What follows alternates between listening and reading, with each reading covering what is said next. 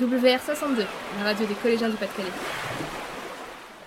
Bonjour et bienvenue sur l'émission Les enquêtes des collégiens et des collégiennes. Je suis Clémence et aujourd'hui nous allons aborder le sujet de la création des marques dans les établissements publics comme les écoles, collèges et lycées. Je suis en compagnie de Jade, élève au sein d'un collège du Pas-de-Calais, qui reprend pour vous les réponses de Monsieur Caudron, membre de l'association Eden 62. Pouvez-vous nous décrire brièvement cette association ? Bonjour, Eden 62 est une association basée dans le département du Pas-de-Calais. Elle existe depuis 1993 et nous travaillons à la protection et à l'aménagement des espaces naturels ainsi qu'à la sensibilisation de la population afin de préserver la biodiversité.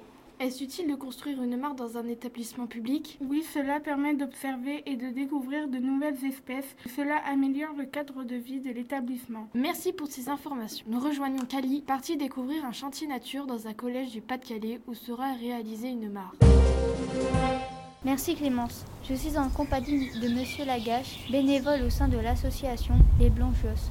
Monsieur Lagache, qui êtes-vous ? Denis Lagache, ancien bénévole et salarié de l'association Les Blongios, association spécialisée dans l'organisation de chantiers nature pour la préservation et la restauration de la biodiversité. Pourquoi êtes-vous au collège aujourd'hui ? Le projet s'inscrit dans un projet plus global d'aménagement de la cour du collège en faveur de la biodiversité. Plusieurs aménagements ont déjà été réalisés les années précédentes autour de la création de haies, d'hôtels à insectes, de nichoirs. Et l'idée était d'amener une zone humide qui est un habitat complémentaire des aménagements déjà réalisés. Creuser une mare va-t-il enrichir la biodiversité du collège ? Elle va permettre d'une part d'avoir un point d'abreuvoir pour les oiseaux, les insectes déjà présents. Et en plus de ça, c'est un habitat privilégié pour tous les animaux aquatiques. Merci pour les réponses à ces questions. Nous allons maintenant retrouver Anna et Chloé, parties sur le chantier sur lequel se trouvera la mare à l'avenir afin de découvrir ce que cela apportera pour la biodiversité.